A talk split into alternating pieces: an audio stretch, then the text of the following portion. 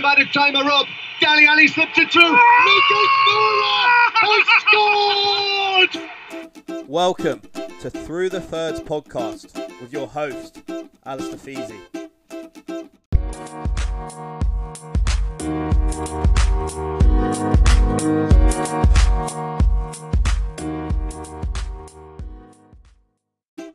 Hi guys, I hope you're all well and safe. We have Paul, John, and Andy from Go for Goal again on today. We're going to continue where we left off last time. We explore their link with Spain, what drove them to have football tours over there, and discuss how important it is to be doing something for ourselves within the times we're in now. I hope you enjoy.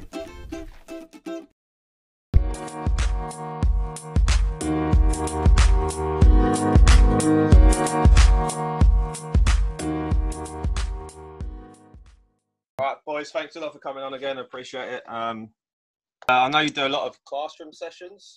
How important do you feel that is to players' development? Well, we found them very, very important and beneficial. Um, we first came up with the idea when we studied in Spain.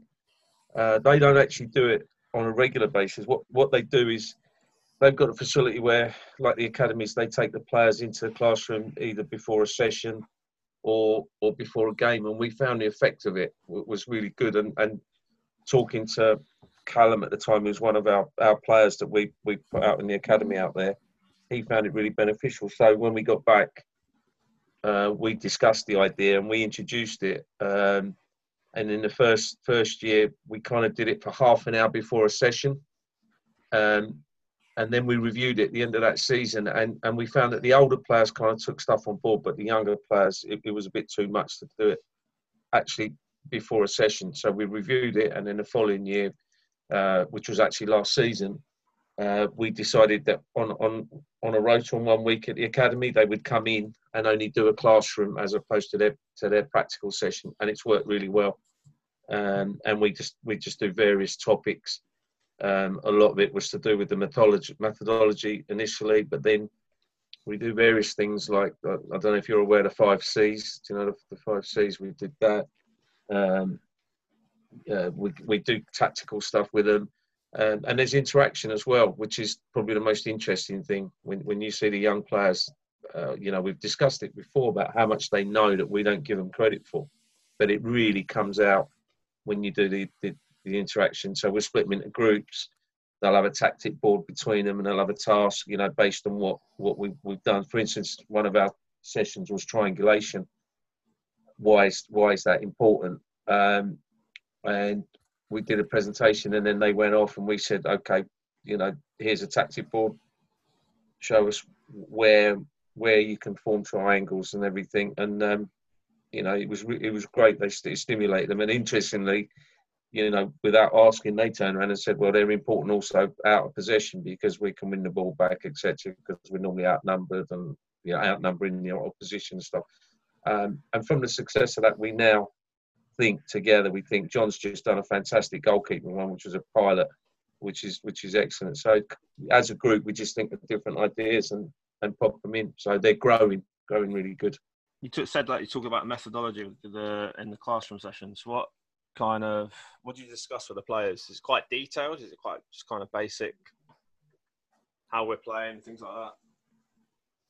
Well, it's it's basic because what you don't want to do in, in the classroom is confuse them because you know, it, especially now, we, we discussed last week, didn't we, about how much information there is out on the internet, and if you you know if you relate that to us as coaches, we can we can suffocate ourselves with an overload. But if the players, it's so easy to do that and give them too much, and, and actually they don't then take anything in. So we keep it simple based on what our methodology, our training, and, and how the, the players can implement that into the game. Where do they take it into the game? So it's very, you know, we keep it as simple as possible. Decent. Professor Chris Harwood, it was, and Chris Harwood, that was it. Yeah, thanks, Paul. Oh, nice one. The five C's, yeah. He's, uh, I think he's still at Loughborough. Um, so do you want to expand on more like your link with Spain? Yeah, Paul, John, do you want to take up on that? Or I can jump in a little bit. Yeah, I mean, if, if you want to take us through the journey and how we found the place, and then and then we'll kind of uh, uh I'll touch on a little bit of what we're doing now with with the guys over there with the tours and stuff. And if you want to, if you want to just kind of fill everyone in Well- with how we stumbled across it. Yeah, it was. Uh, we always had an interest. That I, I as a coach, always had the, an interest in how, you know, that they play, not just not in Spain, but in Catalonia. You know, it's, it's a unique style, and everyone's buzzing about it over the last few years because of obviously how Barcelona played, and then Cruyff has taken that on. Uh, sorry, Guardiola's taken on, but it, it all started with Cruyff, so it's got a big link back to the to the Dutch. And when you look into it deeper and deeper, you realise how much of an influence that that that is. So having had that interest, you know, I was studying extensively here uh, in the UK, um, and then Jan, our, our third partner, um, bought Brøndby in Denmark, and when he bought the club, uh, shortly after he bought it, I flew out there with with the team of coaches that I had, and Albert Capellas was one of his first recruits. Um, Thomas Frank, who's now Brentford's manager, was was the manager of Brøndby, young young manager, and the sports director Per Rud brought in Albert Capellas. So it was my first meeting with Albert, and, and from there I was I was kind of mesmerised and blown away by the guy. So watching them, you know, working with the kids, looking how they put the sessions together, and then, you know, we'd go back and have a coffee after working with some of the youth players, and then we'd go off to the first team training area. You know, and I'm, and I'm pitch side with Albert and Thomas watching them train the first team. You know, Daniel Agger was captain at the time and everything. And I remember being very excited because Albert showed me the session plan as it came out the photo, out of the printing machine. And he said, "Look, look at this." And I got really excited. I said, "Oh, I do this. I do this." And I was really buzzed up. And he said, "Okay, good." He said, "But when you do it, how do you do it? Where do you put the players?" And I said, "Oh, yeah, I just, you know, I let them basically, I let them play everywhere." And he went, "Okay, you'll see the difference when we get on the pitch." So, whilst it was a simple difference, it was a massive difference because it was a box practice, or rondos as it's sometimes called, but they played, everyone's played in their position. So then you start to understand possession and position. And if I'm honest, I didn't really fully understand the importance of the positional aspect. So, I, you know, in a in a, a one and a half hour session, watching them and, and watching people like Daniel Agger be so good on the ball, but then he, he kept saying to me, "What are you observing? What are you observing?" And I said, "No matter where the play went, the the players were in their position. So if it went 180s, they they stayed in their positions. It was fantastic." Um, and from there, as luck would have it, I came back sort of buzzing. Paul obviously was was with us. He was coaching futsal, but he wasn't actually on board with the company. He was still in with, with the FA. But I was enthused about it and everything. And then one of the parents that was uh, that I had uh, with us, he was a manager at Leatherhead as well. Um, he he like I coached these boys from ten, so we were playing kind of possession football anyway. Jan then said there was a tournament at Brøndby, an annual tournament that they hold, similar to the Gothia Cup, but not quite as big. Um, and because obviously we had the connection with Jan, we took a load of teams out there, and one team we put into the academy tournament, and the rest played in in the, the sort of grassroots tournament, if you like. Um, and it was brilliant. It was a fantastic trip. When we came back, everyone was really excited about the tour. This guy Paul, the, the dad of this um, good team we had, that the boys were growing up, and he said, Andy, the tour was so good, and they're coming to the end of their journey. I want to take them on another tour, and he found a place in Spain. Um, and he just said to me, "Listen, I'm flying out to Spain. I've seen this. It looks brilliant, but before I commit to it, I want to go and see it because it, it doesn't. It, I can't work out how it can be this price to give everything it gives. So I, I think there's a catch, and rather than commit and blah blah, I'm going to fly out there. And I don't know what possessed me, but I said, "Yeah, book me a flight." And that's literally what happened. I said, "I'll come with you." Um, and it's how fate works. Had I not done that, we would not have this this link with Spain. So we fly out there, we meet the English guy who's, I didn't. I, I, I took one for a team and stayed at home.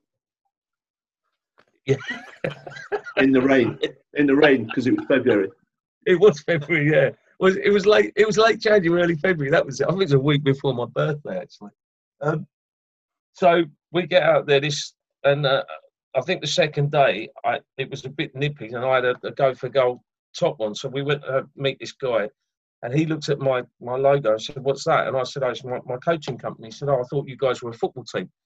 And I said, Yeah, we, we, we are. I said, Paul's got a football team that I coach amongst the others, and he wants to bring them out here for a tour. But I've, I've got a coaching company. And he said, Oh, um, right, in that case, you need, I'm going to introduce you to the guys that, that own the complex and everything. He said, I, I think you'll be very interested. So when we got, went up to the complex, which John and Paul obviously know, we've been out there quite a lot. Your Hmm. first, the first time you get there, you just go, wow, it is very, very impressive, and it's even more so now. So I've gone, wow, this is unbelievable. So eden said, right, I've arranged a, a meeting. You're going to meet the head guy, and because I'm in Catalonia, a place called Cambrils, the football centre's called Football Salou. Um, I'm thinking, right, Albert Capellas in, in Denmark, he's from this area. So when I meet this guy, I'm just going to drop his name to try and break the ice, you know, and, and it, it's like a, because it's always good, a bit of familiarity. So I get introduced. His guy's name's also Albert. His name's Albert Vinyas, and he's the head of the Catalan, Catalan uh, Coaches Federation. So he's, he's like quite a head guy, top coach.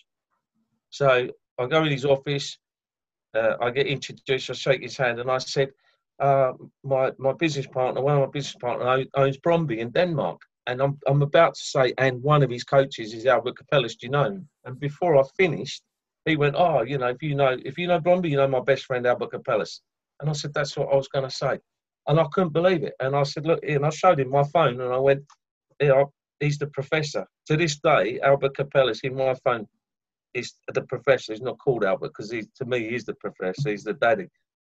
So it was fate.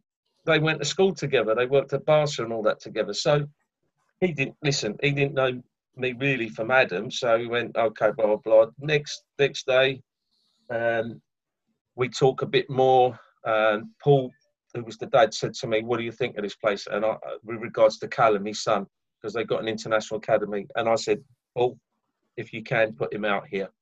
And that's really how the journey started. I mean, I phoned Paul up from there and I said, Paul, we got to get out here. This place is incredible. Um, and they were connected with futsal and everything. So that was in the February. By the March, yeah, late January, February. But by the end of March, we've taken eight boys out there to play futsal. Um, and that's how it all started. They loved how the boys played. We beat Nastic on, you know, one of the oldest futsal courts in, in Spain. Beautiful it was, wasn't it, Paul? Um, Yeah. and and that's how it all started. They they liked the boys. The best compliment they could have given me and Paul. They they said, "Oh, these boys aren't English because of the way they played." Um, and then they asked, "Could we do a smart football masterclass with them?"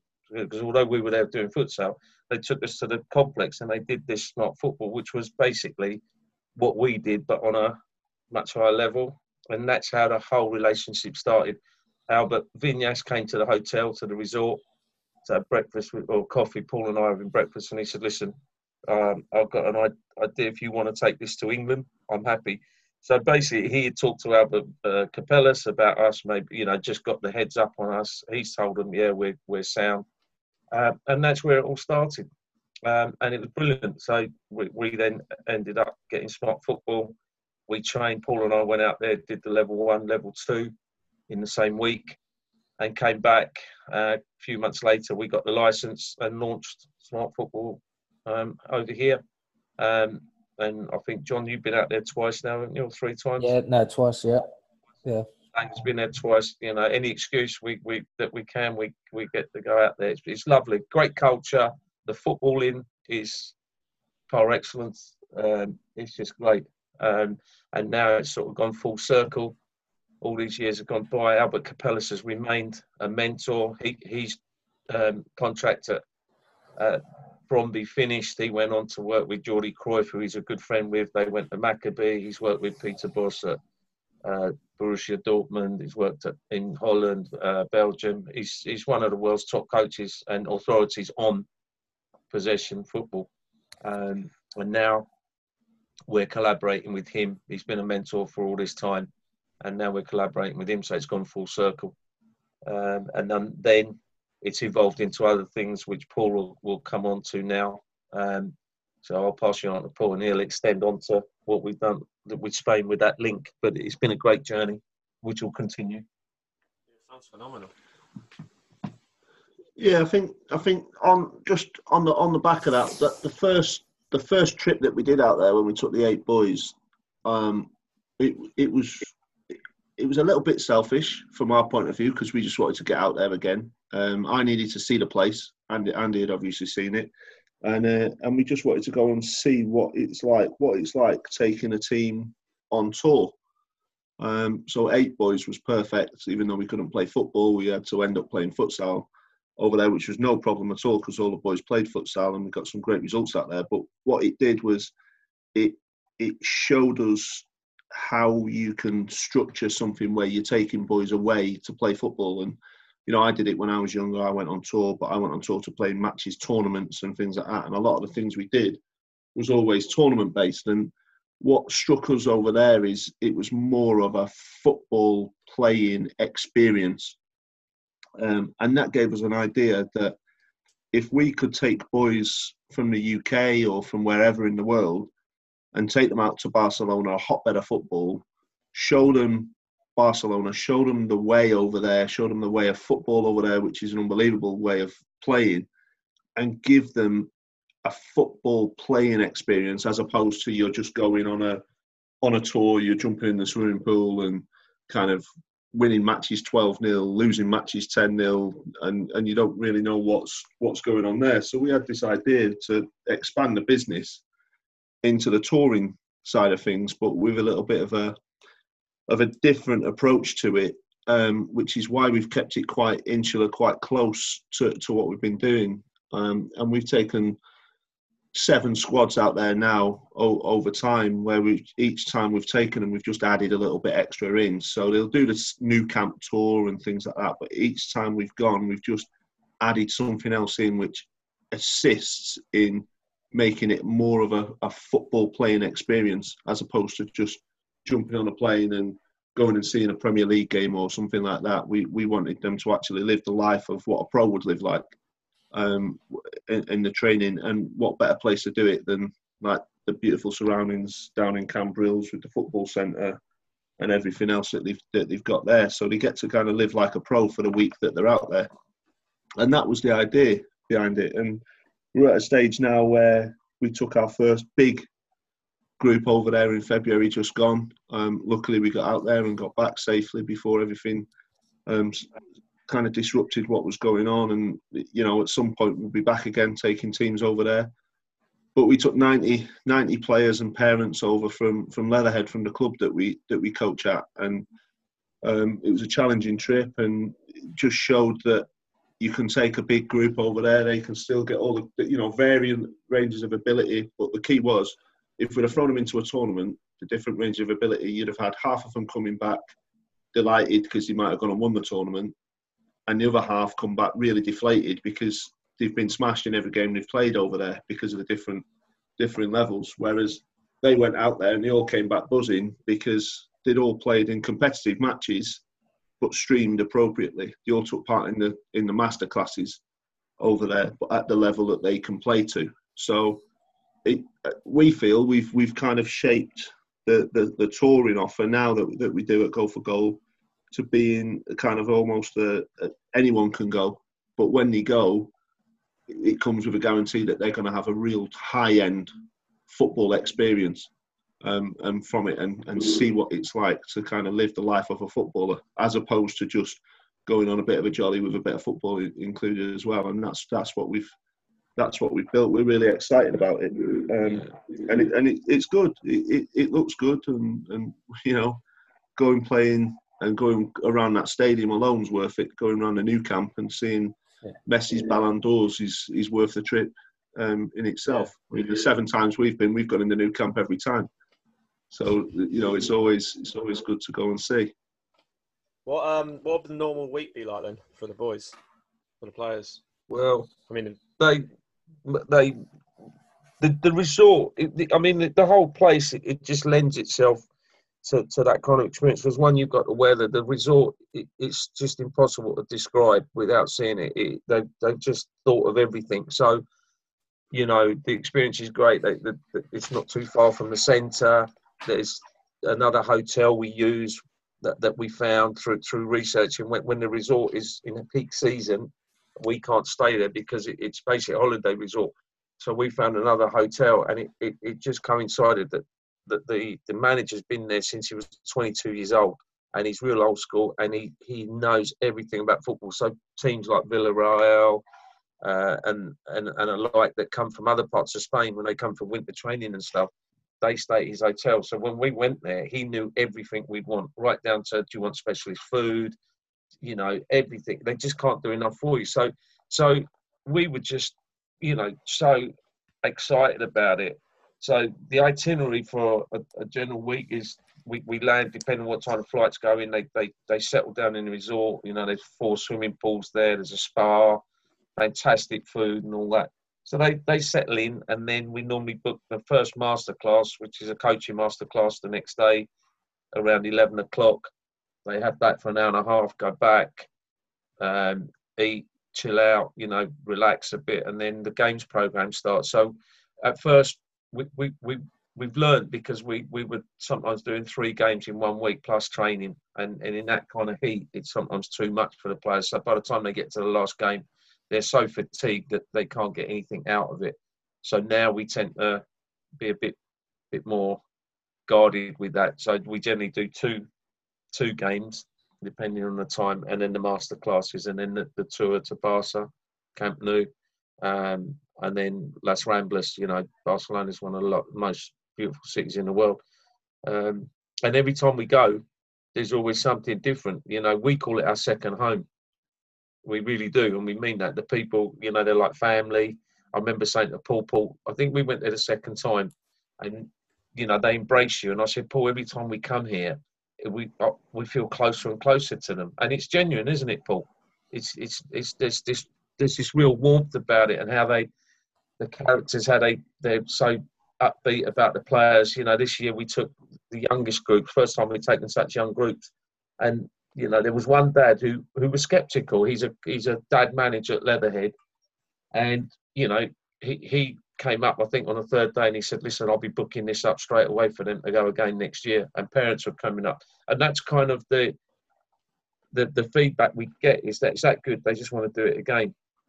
Um, and like Paul said, the key thing is where we've made it a football experience rather than tournaments because they hold there they hold a tournament called a Mare Nostrum um, around Easter time. It's one of the biggest football tours in, in Europe. That I think they're launching in America as well, and it's growing and growing bigger. But if I'm honest, I, would be anywhere but there during that time because it's mayhem. Um, and it's not a football, real footballing experience. Here, you're getting a proper football experience. If you want that sort of football, anyone who likes that kind of football, possession, position-based football, um, very intelligent football, then it's a dream. But like Jonesy said as well, you, it's for everybody. You don't have to have the master classes. It's the biggest facility outside of Real Madrid Barca's training ground in Spain, and they're adding to it all the time. John, I mean, John will tell you now on our last trip. He, he, you know, he'll tell you how it's changed and what they've added. Yeah. You know, because yeah. Paul didn't come out on this trip, and we obviously sent film and that back. I mean, you know, maybe it'd be nice if you sort of said a bit about it, John. What do you think? Yeah, I mean, ironically, uh, ironically, we should be doing this podcast from Spain right now because we were due to yeah. take our academy out there this week, we and we yeah. should have flown out there. We should have flown out there yesterday. yesterday. It's a hurtful subject at the minute when we're all yeah. sitting in our houses, and we could have been doing it from from the balcony in over in Spain with a nice Cerveza in our hand. The only thing I will say is I don't need to go to Spain to get burnt, so that's all right. So I'm still getting that bonus. um, yeah, so my experience from Spain, the first thing that I always talk to people about is, although it's a good experience for the, the players and the parents to go out, I've, I've been out there twice now and it's been an unbelievable experience, not just because of the facilities, but the culture out there. I mean, it's impossible not to have a good time with the facilities they've got. Um, but for me personally, the, the relationships you end up building with the players and the parents as well. I mean, there's a it's about a 15, 20 minute walk from where you're staying when you go and play your your friendlies against the whoever's out there. Um, and that time you get a chance to actually talk to the parents a, a bit, and you get to talk to the kids, etc., and about what's been their favourite part about the trip and what they do outside of playing football. Because on a weekly basis, when we're back home, you only really work with them once a week for an hour and a half, and they're there to talk about football and um, play football. When you're in Spain, you get.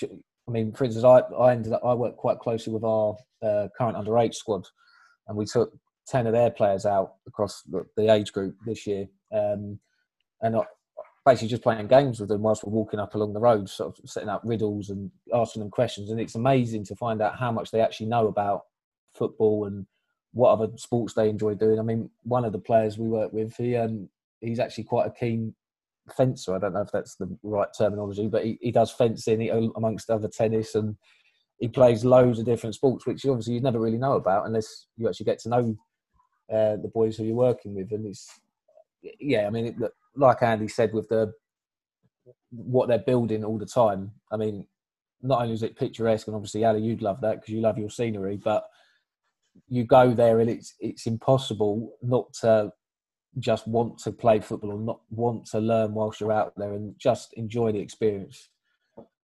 Um, yeah, so it's just it's probably fate that Andy stumbled across it and we managed to uh, strike a partnership. And it's a bit different coach, from the old rainy night in Stoke, anyway. Yeah, yeah, give me that any day. But from a coach's point point of view, it's fantastic. Honestly, I mean, I remember John coming back after his first trip. We we we arranged for him to go off to do some uh, work with the goalkeeping coach out there, yeah. but but we didn't, you know, tell him that he was actually connected with Barca and that. And he came back buzzing. John, we were still at a resort, and John came back and it just looked like he'd had a fantastic time. So those experiences working alongside these coaches and and seeing how they operate and, and everything, it's you just learn. Like all of us, I mean, you know, we all say coaches learn from coaches, obviously, but for me, that's one of the, the best things as well. It's a it's it's a great experience, but seeing those guys operate there, um, it kind of it buzzes you up when you come back. You're you're kind of motivated more than you know you are anyway. Do you know what I mean? If that yeah. makes sense. Yeah. It gives you a fresh lease of life, doesn't it? it gets, once mm. you what you learn, you want to put into. It's like a child with a new toy. Like you, have gained a new experience, you want to go out and do it, but or play with it, mm. or do it. If you know what I mean? Yeah. I mean, like even going Madrid last year, I know it was upsetting for me and John, but oh, here we go. the football, the football culture, like oh. football culture, just yeah, can't beat it. And that was just, yeah. just yeah, phenomenal, really. Um, yeah. So obviously you got um, you're working in Leatherhead. So do you have you seen this kind of progress through each age group, like the methodology, and then is that linked oh. into their their first team yeah. as well? Yeah, hugely. Not well, unfortunately, doesn't link into their first team, but you know that that that journey's gone yet. As, as, as, well. Yeah, not yet. Um, it's it's weird how fate. I know this sounds a bit corny, but fate has kind of pulled a lot of things in my life around. So I tend, I tend to, to I do not tend to, I do believe in fate hugely. Um, where we are now at Leatherhead, it's uh, a very progressive grassroots club. It's financed uh, by um, an American businessman based in, in the UK. Um, and hats off to him. You know, he, he took the place, investing in his money, and and made it a lovely facility to give you know kids the opportunity to play um, and, and, and enjoy their football in, in a nice facility. Um, I was introduced to him by a team that was playing there. I coached them. They asked me to go over and coach them. He then came up to me and said, "Is there any chance you can coach my team, which his son was playing for?" And I did. Um, and then the end of that year, he, he had a managers meeting and, and just dropped it at the meeting and said, i want to make a proposal. I want to make Andy director of football." Um, which was a big step for me, and, and I was a bit cautious, but but I took it. And and during this period when I was director of football, that's how I met Paul because we we had the opportunity to, over here. We've got I think you're aware of it, Ali. We have a thing called the Club Charter Standard. Yeah. yeah which was a, a, good thing that the FA brought in, which was just to make sure that clubs were run properly, that basic things were done right, etc., etc. So that that evolved into different levels. And, and the highest level you can have, you, you access funding to improve your facilities and everything. So when I took the job at Direct Football, they didn't have the charter standard. So, and partly that was because they kind of clashed with the local FA on a couple of things and everything. But I, I went in there because I had quite a decent relationship, but I hadn't, I didn't know Paul. but I knew a couple of the other people. I walked in, I said, I'm going to become director of football at Leatherhead. And they said, oh, right, great. You know, we'll work with you then if you, you know, chart standard and everything, and we can get it over the line. But a couple of people were a bit uh, reluctant to get involved because of the club. So Paul stepped up and said, well, I'll, I'll work with Andy on it. I'll, I'll, get it over the line. And, you know, again, fate, because if Paul hadn't said that, we wouldn't end up, we wouldn't have ended up where we are. And we just hit it off straight away uh, Paul loves futsal. I love futsal. So we had a, a, a, kind of a link there anyway. But Paul drove the project to, to what it is now. You've seen Leatherhead, Ali. You've been down there, haven't you?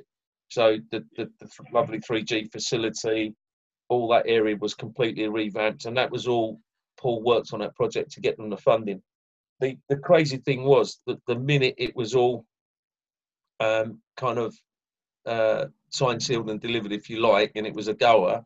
Um, for some crazy reason, to this day, I don't know what, but the chairman said to me, Andy, I, I don't actually, you know, I'll call it a day, and he, he didn't want me anymore, which was just at the point where I thought we were going to go on. So, you know, things moved on from there. I I went off and, and had to get going on my own. But weird, the weird thing is, all these years later, he's he's he contacted us two years ago, and Paul and I went and saw him, um, because through that project, Paul left the FA and joined me, and we grew our company. Um, but we went back, and he said, you know, what's the chances of you coming and doing some coaching, etc., etc. And and we showed him smart football. Um, there were two teams that were in a bit of bother down there. We took them over halfway through the season, got them straightened out and everything. Um, they didn't get relegated. The parents enjoyed it. The players enjoyed it. So we sat down and he said, you know, what he, he actually asked me if, if, he could hire our coaches, and I said no because Paul and I taken a long time to build what we've got, and I'm, I'm not just going to you know hire my coaches out. I'm not an employment agency; we're a coaching company. So we said to him, look, what we'd advise you to do is get smart football in there for your kids because it all starts with the kids, and if you can get the coaching right with them and the culture right and everything, and have an identity, then you know, we were honest with him. We said, this is what your club lacks because whilst you've got the best facility in the area by a country mile, your levels of football aren't because everyone's doing their own thing, you know. Um, and the one key thing that was missing was a proper coaching program and development program. So he said, you know, I don't know anything about smart football. So Paul and I did a presentation for him on it, and he loved it. And thank God he he embraced it. And and you know, two seasons now coming into our third season, that the the there was a, a bit of uh, resistance to us, which I expected. I said to all the coaches, I said, listen, there's going to be resistance, but we go out there, we do our sessions, and before long, people will see what we actually do. And the resistance was because you've got volunteer coaches naturally been there a while, done their level one, and don't want you know don't want this threat coming in. But we sort of said, look, we're not here to threaten you. We're here to help you. It's our profession. We do this for a living.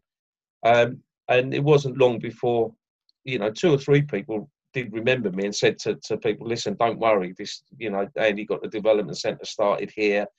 Everything. So people who didn't know us, they they kind of reassured them. And after about three months, it was obvious what we could do and, and, and the structure and everything. And it's just gone.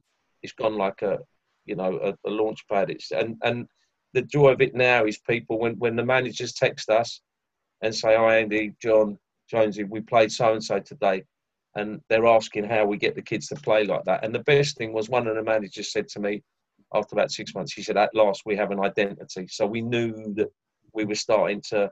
And, and you can we can watch around. You've seen the teams training down there, Ali. There's a there's a structure to it. So you know, there's not someone over there doing shooting or someone over there doing shut, shuttle runs with ten year old kids. Well, if there was, I'd be shooting them anyway. Um, but there's a proper structure to it, and then that that uh, the upshot of that is that is is how the kids are, are playing at the weekend and how they're starting to understand their football. And you know the, the parents and, and even some of the dad coaches well you know she's just a box. And, and when we did the we did a level two course there and then we let a couple of the dads do it and we said go on and you this is your turn to be in a box practice. And they were blown away because they hadn't you know they went oh my god is this what comes out? So when you actually just look at it you think that a shooting practice uh, you know a passive shooting practice is more important. This is the game. Um, and it and it opened a lot of their eyes up. But now they're starting to see it, and it's great. It's a really lovely environment, um, and all because you, you see the fruits of your labour, so to speak. The boys, the players are playing some lovely football. John's got, you know, uh, John's got the, the youngsters, the real babies, and, and, and that's where it starts. And, and you know, there's a group he's got will be under nine next season, and they are just an absolute dream. You know, and a big, a big, obviously big plus to John because he he's you know it's one thing having a methodology, but the second thing is you've got to get it across, and he's he's worked wonders with them. They they actually love him to bits, but I can hear him if I'm on the other side of the pitch. And, and to be honest, sometimes I'm envious because I want to get over there. And they are. They just pop it around. People can't believe that they're only under eights. It's, it's, it's an absolute dream.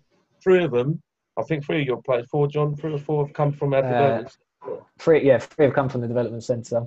Um, and then so, there's a couple that, um, yeah, I mean, look, but the, the biggest compliment I think I've had since our, we've implemented our coaching as Andy's touched upon with the babies, we've had pro clubs come in and saying, "Oh, we want to take so and so, we want to take so and so." And the best compliment we've had, the parents have said, "No, thank you. My son's enjoying his football where he is right now, and I trust and believe in these coaches who are delivering uh, the sessions."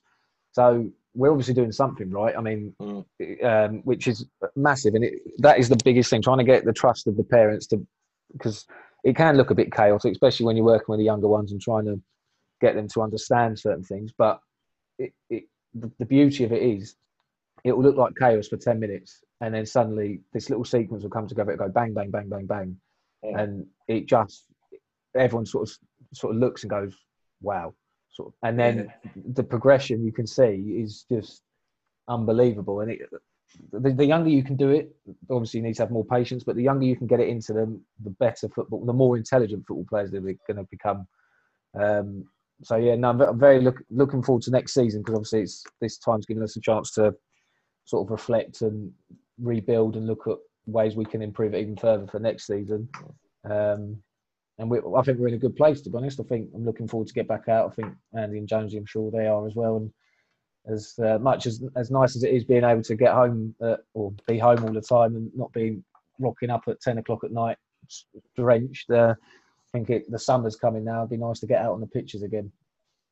Yeah, I yeah, think we all love that. Jumping on that, what um, what have you been? Have you been kind of keeping your players busy in this time? Yeah, yeah, we've been doing. Yeah, we've been in. Um, so, like Andy said, we've been doing um, classroom sessions for some of our players that we work with. Um, actually, delivered a goalkeeping one um, about a month ago, which was quite nerve wracking for me because obviously I'm not fantastic at public speaking, but was a good opportunity to learn a new skill, um, and also for the goalkeepers because it is a specific uh, position on the pitch. Obviously, there's interlinks with outfield players, etc. But there are certain criteria that you need as a goalkeeper that are different. Um, so it was nice just to be able to build a, a, classroom session where I can focus solely on goalkeepers and the roles, that, the things that they go through. Because um, one of the things that comes out is that the mindset of players because obviously as a goalkeeper you make a mistake it's you're the last line of defence it gets remembered you remember it as well as the outfield players whereas the first mistake might have happened from the striker misplacing a pass or missing a tackle so no one really recognises that um, so that that was good got a lot of good feedback from that so obviously off the back of the first classroom session I did um, we've actually structured another two or three that I'm looking to deliver um, either during lockdown, or I've got them in reserve. So when we do get back out on the pitches, we can. It might be a case of one week might not be a practical session. It might be, you know what, boys, we're going to go in the classroom, and I want to just talk to you about this. Um, so yeah, that, that's always a good way to keep them entertained. Obviously, we've done um, logbooks as well, so trying to give them practical session to get on within the garden, maybe set them challenges and whatnot. Um, but a lot of it is to do with reading and getting them to research stuff as well, rather than just um, playing. They should be looking, reading football books if they're actually that interested. If they're re- looking at play, players like Johan Cruyff, thinking of why, sort of using the classroom sessions that they've had previously, trying to use that in this time as well, rather than just watching videos on YouTube of 100 great goals. Read a book about someone, research, do your history sort of thing.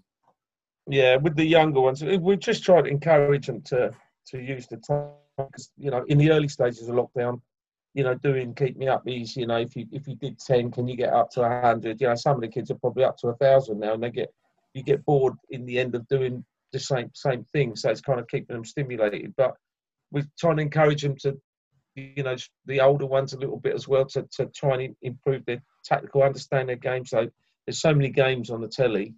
You know, you, you can upload games at any time. So we said, as an example, pick a game and you know analyze it you know what what was good in offence, what was good in transition, what was defense uh, good in defence, stuff like that, just to give them something. You know, I would imagine some of them have had a go, some have probably left it, but if if it's helped them, you know, a few percent, then that's that's a bonus. Uh, the other thing is is red to blue. We we've done a lot of red to blue in this time, uh, virtually, you know, via Zoom, which has been really really helpful for people, especially in the early stages um, because that's helped them cope. You know, with with Red to Blue, we've got tools and mechanisms to help under pressure, and and you know this this is a pressure. Now the pressure's building even more for people because it's the novelty's really wearing off. People are getting pretty, you know, stressed out with with, with the lockdown.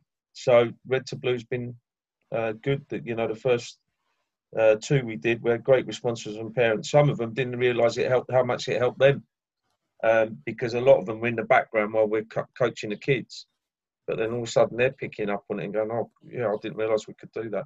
So that's been a real positive.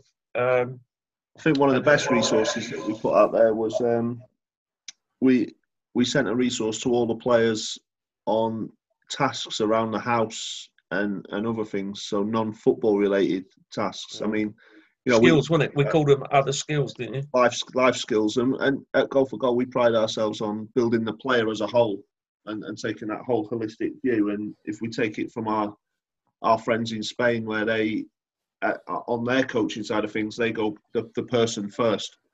You know, if if if they can't develop a good person, then they know they're not going to be able to develop a good player. Um, and so we sent out a few quirky ones like um, making your bed and things like that, going as far as kind of helping your parents cook a meal and prepare a meal and, and things like that. Obviously, it helps the parents or helps and hinders the parents because then you've got to go and teach them how to do it all.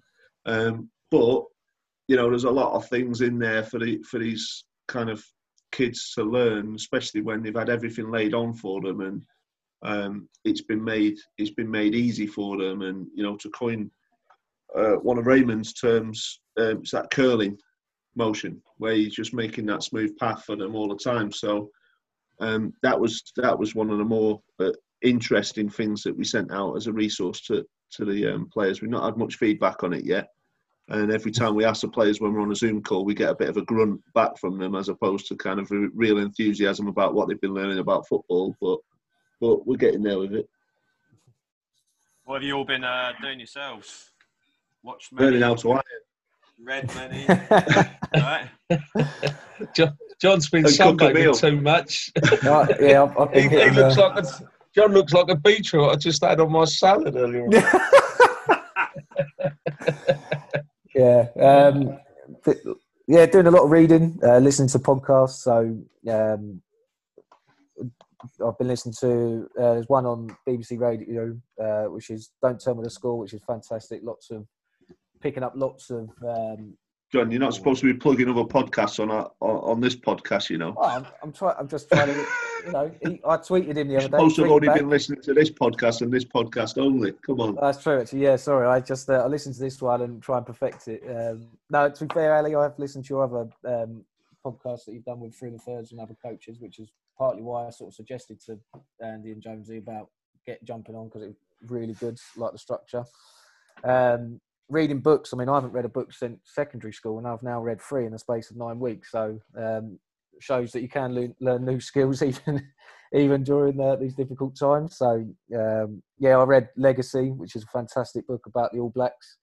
Uh, I read My Turn by Johan Cruyff, or about Johan Cruyff, which was brilliant. Um, and then up next on the list is Sacred Hoops, um, which is off of the back of Last Dance. Uh, the, the coach Phil Jackson from that. So yeah, a lot of reading, a lot of sunbathing, uh, getting burnt. But other than that, enjoying mm. enjoying my time. I don't know, just jumping in there because we've had so much. You know, oh, let's use the time, let's improve. You know, uh, I mean, Paul and I have done a lot of stuff with regards to the business. It's been really positive that where we don't normally have time to to, to perhaps look at areas that that we have, and, it, and it's really been great for us. But something I did was also step away and thought, well, how am I going to chill? And you know, I've got back yeah. into fishing, you know, because it's important not to yeah. just you know, you can get engrossed, you feel guilty. Uh, I was, uh, I had a one-to-one um, mentorship thing with Raymond Verheijen on Friday, um, because you know this week I'm supposed to be in in Spain with with the tour with Paul, John, and everyone, and then I was going to get back Friday night, pack a bag, and go back out to Atletico Madrid for a week's course with Raymond Verheijen at the expert course. Um, but obviously that's not happening, and he's kindly got got got in touch with everybody, and and we could uh, uh, give five questions in that burning questions that we had, and based on the response, which was um, you know massive, he he's PA then came back and said, look, it's it's been great, but can you reduce your five to three, the real three key ones? And and then he booked us in for these one to ones, and I had mine on Friday, and and you know, uh, I mean Albert Capellas is the professor, and Raymond Verheijen is I don't know the doctor. He's I, I don't know. They're just two. They're, they're two guys that are having a, such a massive influence on my coaching um, journey and and what I'm going to impart onto the coaches that, that work with us. But in 20 minutes, the the man was amazing, you know. Um, and it, you know, he said when I first met him, he'd said about meditation and stuff, which I took on. I took on because of the basis of him. Uh, and one thing I came up Friday, I thought, you know what? It's like yesterday's bank holiday, and I spoke to Paul, and he said, Paul said, I hope you're not working. I hope you're sitting in the sun and I was working. But as soon as Paul said that, I went, "Do you know what? You're right." So I took my laptop downstairs, and and you know, I joined my old fishing lake. Um, I've I've uh, I've got involved. I'm, you know, it's another real passion of mine is fishing. So as much as I love my football, and I would do it 24 hours a day, but it's actually healthy to break away a little bit. You know, I, I, I remember what my wife's name is over this lockdown. I actually remember what she looks like. She said, I found that I found a new husband. So all those things are really good, you know. Um, and that, and that's something I will carry forward once we go back into. It's important to make sure you've got time um, for your, for yourself, and that's and one thing Raymond said to me. I said, um, I don't mind sharing this with you. I said in certain situations I feel like I'm being selfish, and it was really profound because he went, but that's, there's nothing wrong with that because he said it depends how you look and how you term selfish.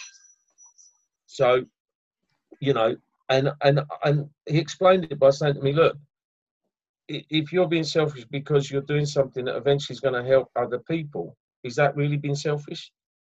And it made me think, and I thought, because if if if I go and do something, why should I feel selfish if I've actually put in the, the shift why should I feel so, uh, that I'm being selfish if I go and chill out? We're all entitled. Why do we work? Do we work, you know, to, to drive ourselves into the ground, or do we work to give ourselves slightly better quality of life? So it was really, you know, impactful what he said to me, and I'm gonna I'm gonna share that with people as well. And when we get back to normal, you know, it would be important that people, no, no, that's it, go and chill out.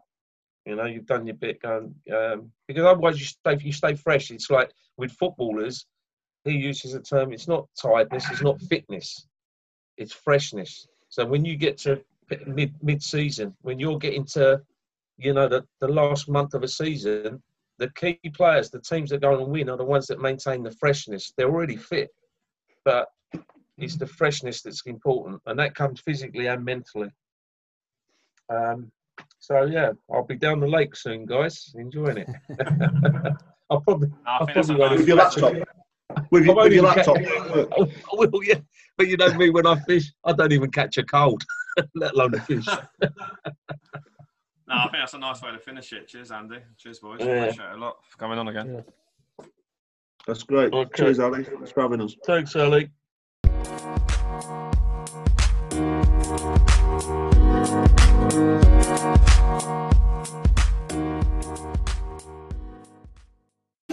Hope you enjoyed the pod with Go for Goal.